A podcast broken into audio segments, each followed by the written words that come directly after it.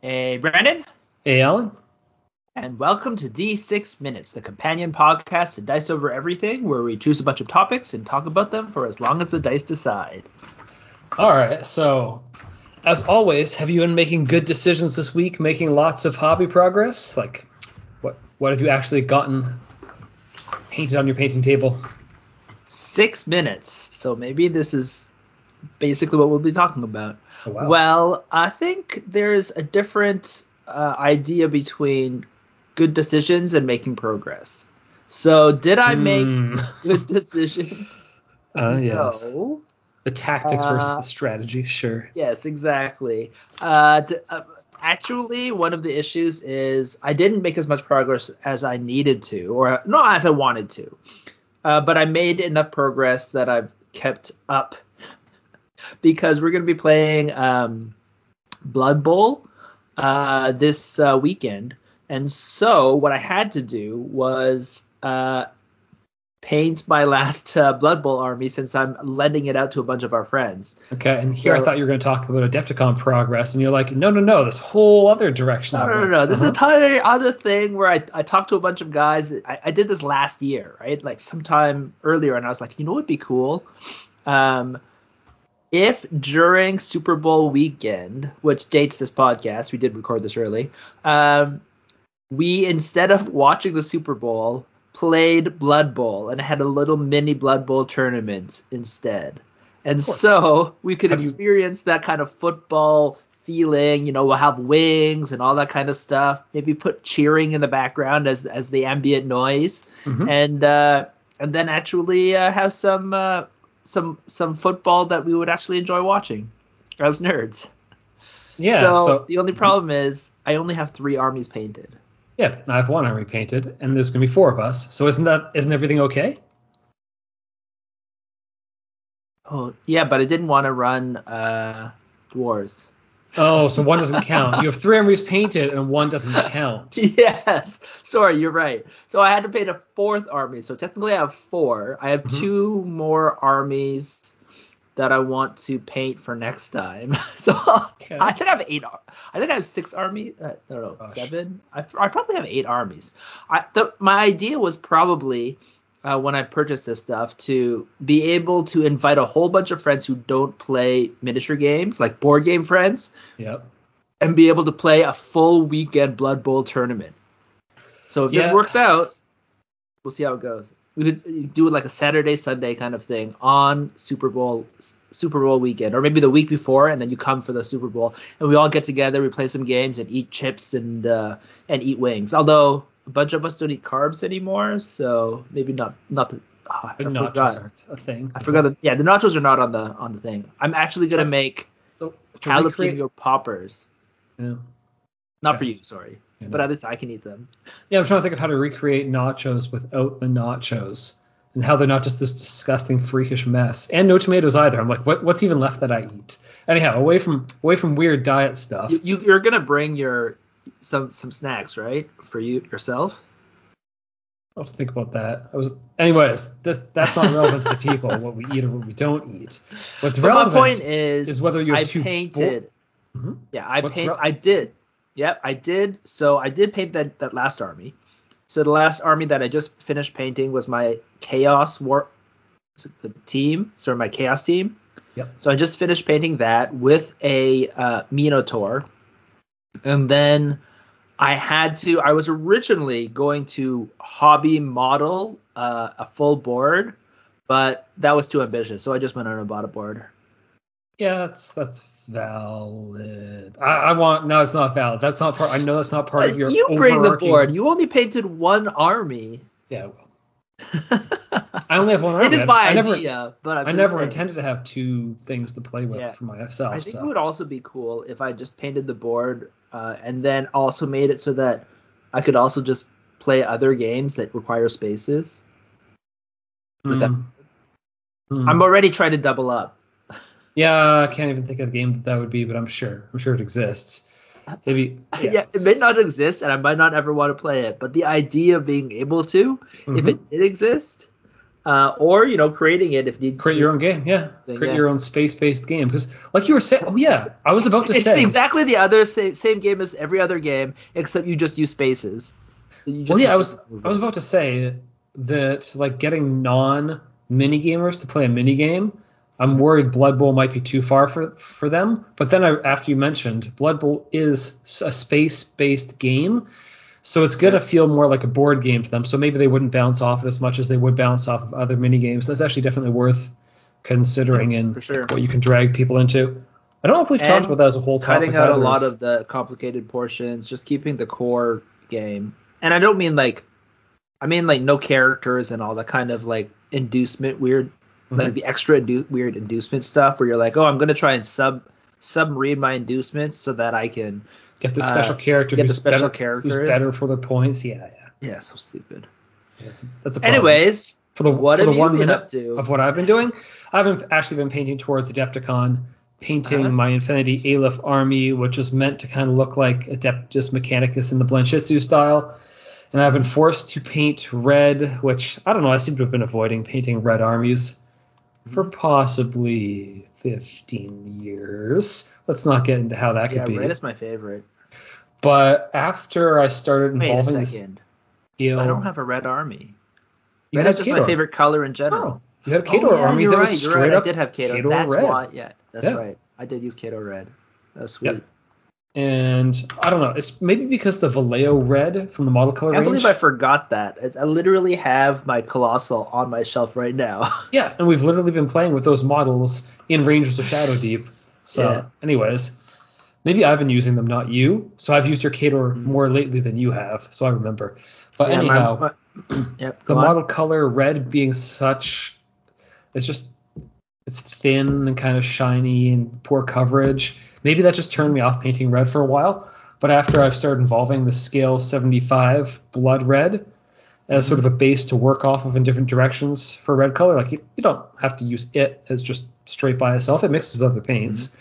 It's Yep. made just getting a nice red in one pass that's kind of matte so much Yep. easier. So it's been more enjoyable to paint red. Anyway, The AK red is pretty good too. Mm-hmm. the third gen. So yeah, AK. Well, the ones that I bought, I don't know if it's their gen. yeah. Okay. It doesn't come in the little paper box. It's on the on the giant shelf. So I Mm-hmm. don't know if those are third gen. Yeah, third gens kind of have the white cap with like the vertical Yeah. pieces that stick up. Okay, so those are Yeah. suggestions for painting red towards people. All right, onwards from what we've been doing, which is somewhat but maybe less helpful to other people. We'll see if our other thoughts are helpful or less helpful.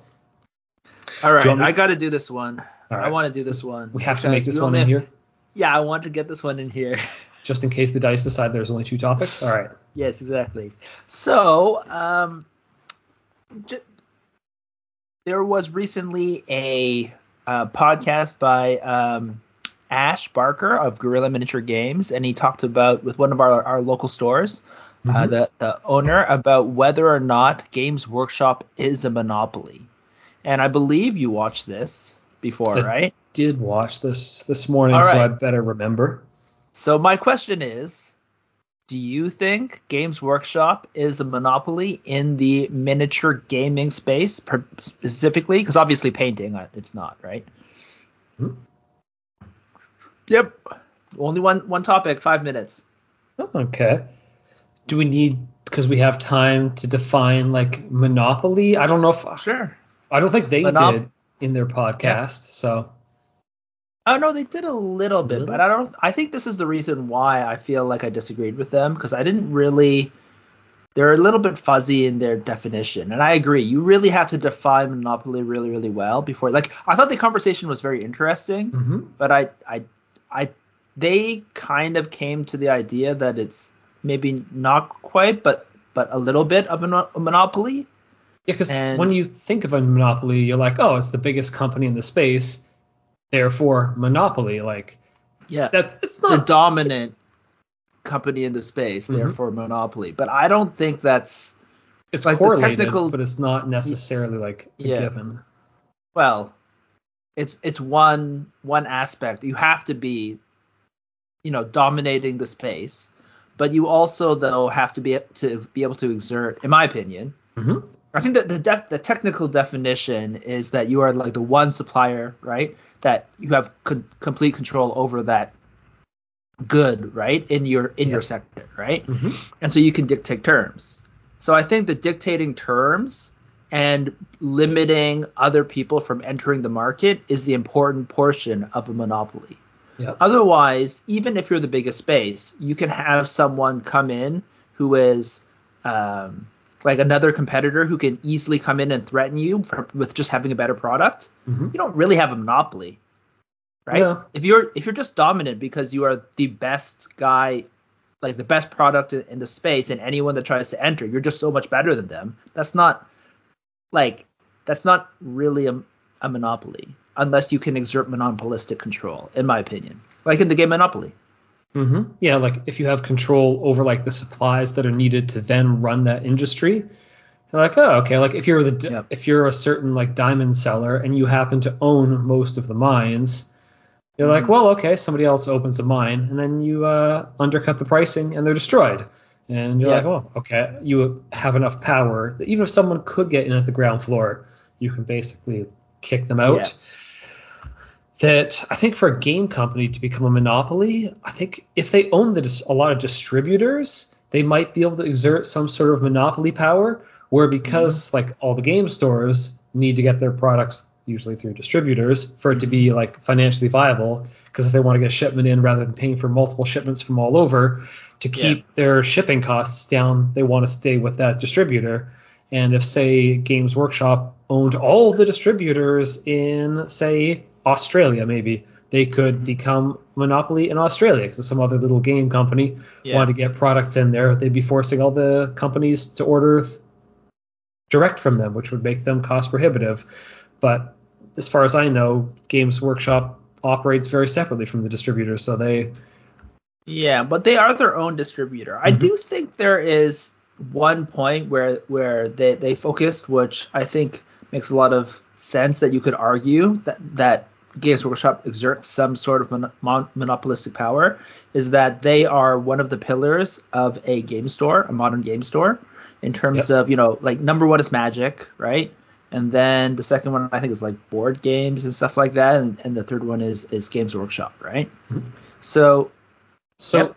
do they? Because if you're saying they're like the corner store of a game store, and the game store is going to have a big problem operating without their products, I know Games Workshop in the past forced game stores to have more of a minimum product line in that's their what I was going to talk about. Are they still doing that? Is the question, which could be. I- That that exactly right. Like and and uh, I think Chris was was saying on the uh, podcast, right, the uh, the Guerrilla Miniature Games one, Mhm. that they are releasing product lines that are trying to fill the area of these stores. Now, if they were to, if they enforce the minimum amount, like you have to carry some of these new products, or at least a certain size, and then most stores are not over a certain size, they are exerting monopolistic control because you have to carry this because it's the big, biggest seller. You can't bring in, in something else because you don't have money to bring in these side products, right? Or and shelf space. So you are therefore controlling the that space. So in that way, I do think there like it, it makes sense that they have some sort of um, uh, monopolistic kind of tendencies, or at least tr- trying for it, right? But I do think um, in the like in, the pod in, in their their uh, video, um, the, the the store is uh, Lords of War, right? And if you walk into Lords of War, there is a lot of different games there. Oh now yeah. there's fewer, but there is a lot. And if you were to walk into that store, like even though Games Workshop is by far like the biggest, um, they do have a lot of other different games on the shelf, right? And so, um, I wouldn't necessarily see that as being a monopoly, right? If it's a monopoly, then how come there's so much, so many other things? And especially like they were talking about Asmodee, right?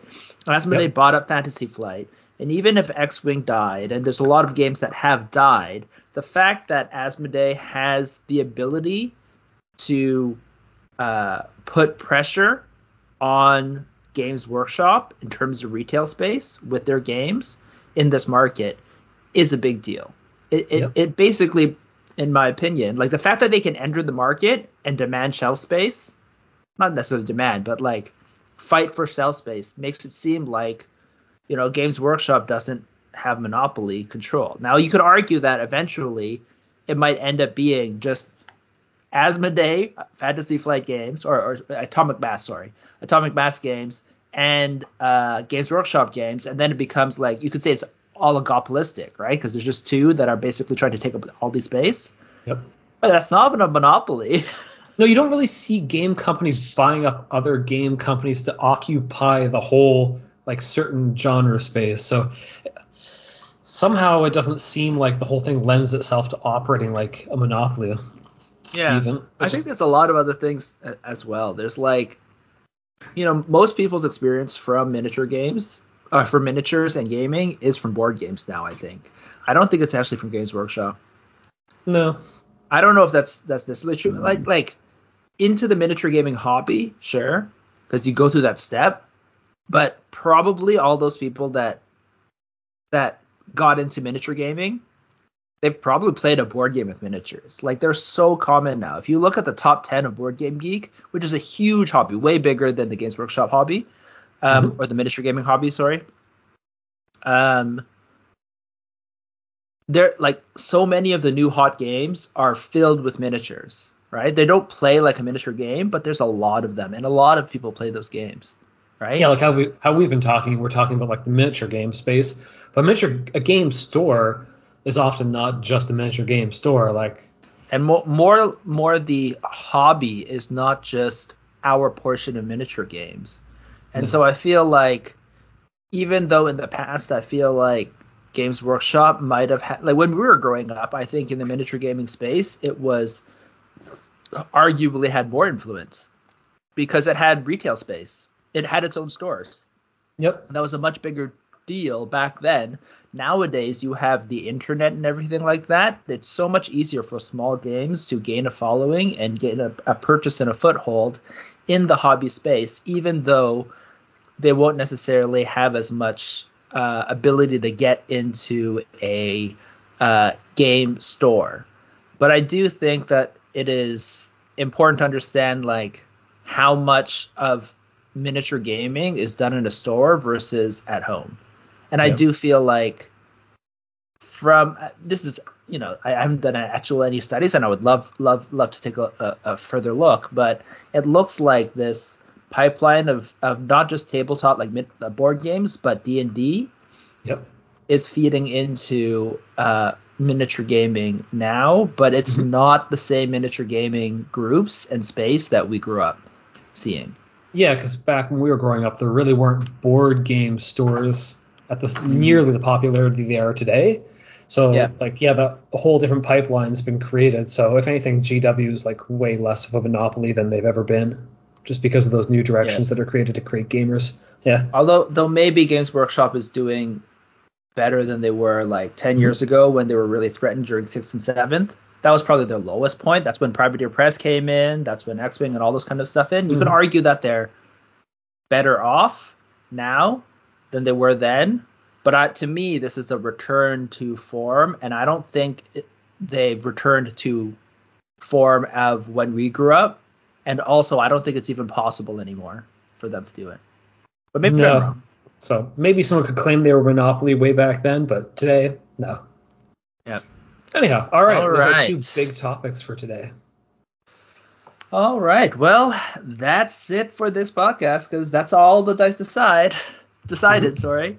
So uh, if you have any questions you want to ask us, uh, give us a shout. Email us at contact at diceovereverything.com. Or find us on Facebook. We're Dice Over Everything. This has been Alan. It's been Brandon. Bye.